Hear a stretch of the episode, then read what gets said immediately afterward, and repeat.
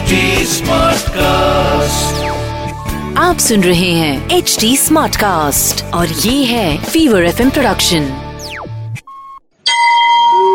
તમે સાંભળી રહ્યા છો વ્રત કથાઓ આરજે નિશિતા સાથે જન્માષ્ટમી વ્રત શ્રાવણ વદ આઠમ એટલે જન્માષ્ટમી તે દિવસે મધ્યરાત્રિએ શ્રી કૃષ્ણનો જન્મ થયો હતો આ દિવસે સવારે દાતણ કરી પવિત્ર જળમાં સ્નાન કરી સ્વચ્છ વસ્ત્રો પહેરવા ભગવદ્ ગીતાનો પાઠ કરવો અને સુગંધિત ચંદન અને પુષ્પોથી શ્રી કૃષ્ણનું પૂજન કરવું. આખો દિવસ ફળાહાર કરીને ઉપવાસ કરવો. મધરાતે મંદિરમાં જઈ ભગવાન શ્રી કૃષ્ણના દર્શન કરવા, તેમના ભજન ગાવા, બીજે દિવસે બ્રહ્મભોજન કરાવી પારણા કરવા. શરૂ કરીએ જન્માષ્ટમીની વાર્તા. મથુરામાં રાજા ઉગ્રસેન રાજ્ય કરતો હતો. તેને પવનરેખા નામે રાણી હતી. એક દિવસ તે પોતાની સખીઓ સાથે વન વિહાર કરવા ગઈ. ત્યાં દુમિલક નામનો રાક્ષસ આવી ચડ્યો. તેની દૃષ્ટિ રાણી પવનરેખા પર પડી. તે રાક્ષસે રાજા ઉગ્રસેનના જેવું જ માયાવી રૂપ ધારણ કરી રાણી સાથે આનંદ કરવા લાગ્યો. પવનરેખા કંઈ સમજી નહીં ને તેને ગર્ભ રહ્યો. આ ગર્ભમાં કાળનેમીએ પ્રવેશ કર્યો. નવ મહિને રાણીને પુત્ર જન્મ્યો. તેનું નામ કંસ રાખવામાં આવ્યું. આ કંસ કાળનેમીનો અવતાર હતો. કંસમાં જન્મથી જ રાક્ષસના લક્ષણો હતા. આઠ વર્ષની વયે તો તે મગધ દેશમાં ગયો અને જરાસંઘ જોડે મલ્લયુદ્ધ કરીને જીત્યો. આવો તે બળવાન હતો. કંસના કાકા દેવકને એક પુત્રી હતી. તેનું નામ દેવકી હતું. કંસે તેને પાળી પોષીને મોટી કરી હતી. દેવકી સમજણી થતા વસુદેવ નામના યાદવ સાથે તેના ધામધૂમથી લગ્ન થયા. આજે કંસના આનંદનો પાર ન હતો. તે પોતાની બહેન દેવકીને સાસરે વડાવવા નીકળ્યો અને પોતે રથ હાંકવા બેઠો. રથ થોડે દૂર ગયો ત્યાં આકાશવાણી થઈ. હે કંસ, આ દેવકીનું આઠમું બાળક તારો નાશ કરશે. આવું સાંભળતા જ કંસની વૃત્તિઓ પલટાઈ ગઈ. તેને થયું, જો હું દેવકીને મારી નાખું, તો તેને બાળક ક્યાંથી થશે? તેણે જટ ખડક કાઢ્યું અને દેવકીને મારવા ગયો. ત્યાં વસુદેવ વચ્ચે પડ્યા અને કહ્યું, જો તમે તમારી બહેનનો વધ કરશો, તો તમને સ્ત્રી હત્યાનું પાપ લાગશે. જો તમને દેવકીના બાળકનો ડર હોય, તો હું તમને જેટલા દેવકીના બાળકો જન્મશે, તે આપતો જઈશ. કંસને વસુદેવની વાત ઠીક લાગી. પાછો ઘડીકમાં તેણે વિચાર કર્યો કે કદાચ વસુદેવ બાળક ન લાવી આપે તો હાથે કરીને મોત શા માટે ઊભું કરવું? તેણે જલ્દીથી રથ પાછો મથુરા હંકારી મૂક્યો અને પોતાના બહેન બનેવીને કારાગૃહમાં પૂર્યા. કંસના પિતા ઉગ્રસેન કંઈ બોલે તે પહેલા તેમને પણ ગાદી પરથી ઉઠાડી કારાગૃહમાં પૂર્યા. આમ કંસ પોતાના પિતાના જીવતા જ મથુરાની ગાદી ઉપર ચડી બેઠો. પ્રજા તેના ત્રાસથી કંટાળી ગઈ. થોડા સમયમાં દેવકી સગર્ભા થઈ અને તેને એક પુત્ર જન્મ્યો. કંસને આ વાતની જાણ થતા તેને દેવકી પાસેથી જૂટવી લીધો અને મારી નાખ્યો. આમ કંસે દેવકીના એક પછી એક એમ છ પુત્રનો નાશ કર્યો. આ સમયે ક્ષત્રિય કુળમાં ઉત્પન્ન થયેલા દૈત્યોથી પૃથ્વી પીડાતી હતી. દૈત્યોનો ત્રાસ સહન ન થવાથી પૃથ્વી બ્રહ્માને શરણે ગઈ.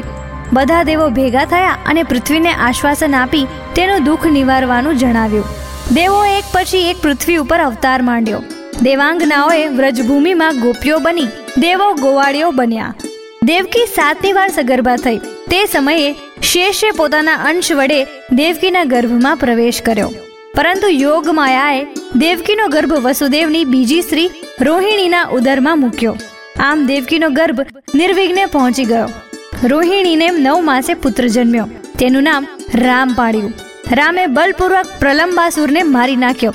તેથી તે બલરામ કહેવાયા. બલરામ શેષાવતાર ગણાય છે.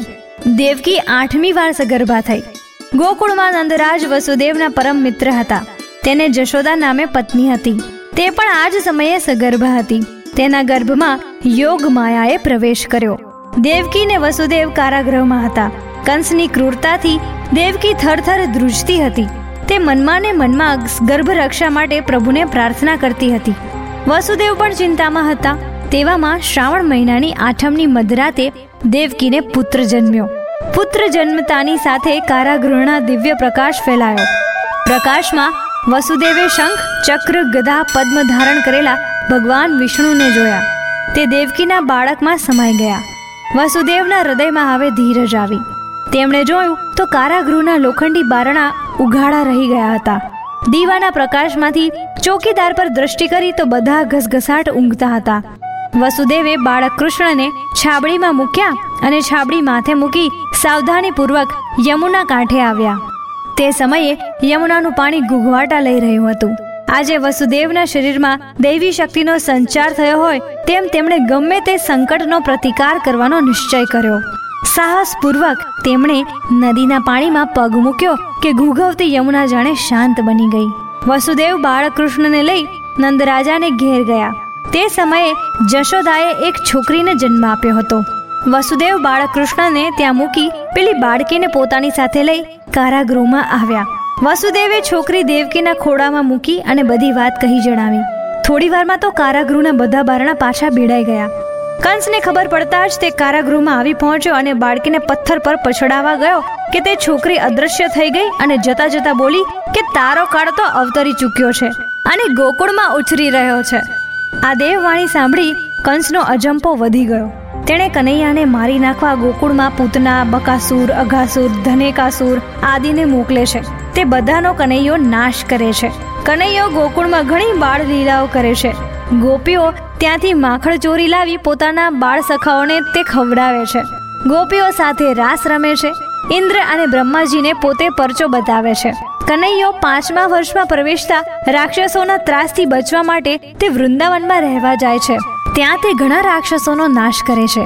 કંસે મોકલેલા ઘણા બધા રાક્ષસોનો નાશ થયો ત્યારે તેની ચિંતા વધવા લાગી. છેવટે તેણે અક્રૂરજીને રથ લઈ કૃષ્ણને ત્રેડવા મોકલ્યા. ગોપીઓની વિદાય લઈ અક્રૂરજી સાથે ભગવાન કૃષ્ણ મથુરામાં આવ્યા. ત્યાં કંસે છૂટો મૂકેલા કુવલિયા પીળ હાથીને કૃષ્ણ બલરામ મારે છે. પછી ચાણોર મષ્ટિકાનો નાશ કરે છે. છેલ્લે કંસનો વધ કરે છે. કંસના વધ પછી ઉગ્રસેનનો મથુરામાં રાજ્યાભિષેક કરવામાં આવે છે. દ્વારિકામાં શ્રી કૃષ્ણ પોતાનું સામ્રાજ્ય સ્થાપે છે. પછી શિશુપાલનો વધ કરે છે. જરાસંઘનો નાશ કરે છે. પાંડવોના પક્ષમાં રહી મહાભારતનું યુદ્ધ સર્જી માનવ જાતનું નિકંદન કાઢી નાખે છે. મહાભારતના યુદ્ધમાં જ્યારે અર્જુન નિરાશ થઈને યુદ્ધ લડવા માટે તૈયાર થતો નથી, ત્યારે શ્રીમદ ભગવદ્ ગીતા દ્વારા ઉપદેશ આપી લડવા તૈયાર કરે છે. આ યુદ્ધમાં કૌરવો, પાંડવો અને અન્ય અનેક યોદ્ધાઓ નાશ થવા પામે છે. યાદવોને પણ અંદરો અંદર લડાવી શ્રી કૃષ્ણ પોતે પારધીના હાથે મૃત્યુ વહોરી લે છે. આમ ભગવાન શ્રી કૃષ્ણ વિષ્ણુના આઠમા અવતાર હતા અને તેમનો જન્મ પણ આઠમના દિવસે થયો હતો. આથી આ દિવસ જન્માષ્ટમીના નામે ઓળખાય છે. જન્માષ્ટમીનું વ્રત સુખ, સમૃદ્ધિ, સંતતિ, સંપત્તિ આપનારું છે. આ વ્રત પ્રથમ રાજા યુધિષ્ઠિરે કર્યું હતું. તેના પ્રભાવે તેઓ ગયેલો વૈભવ પાછો મેળવી શક્યા હતા.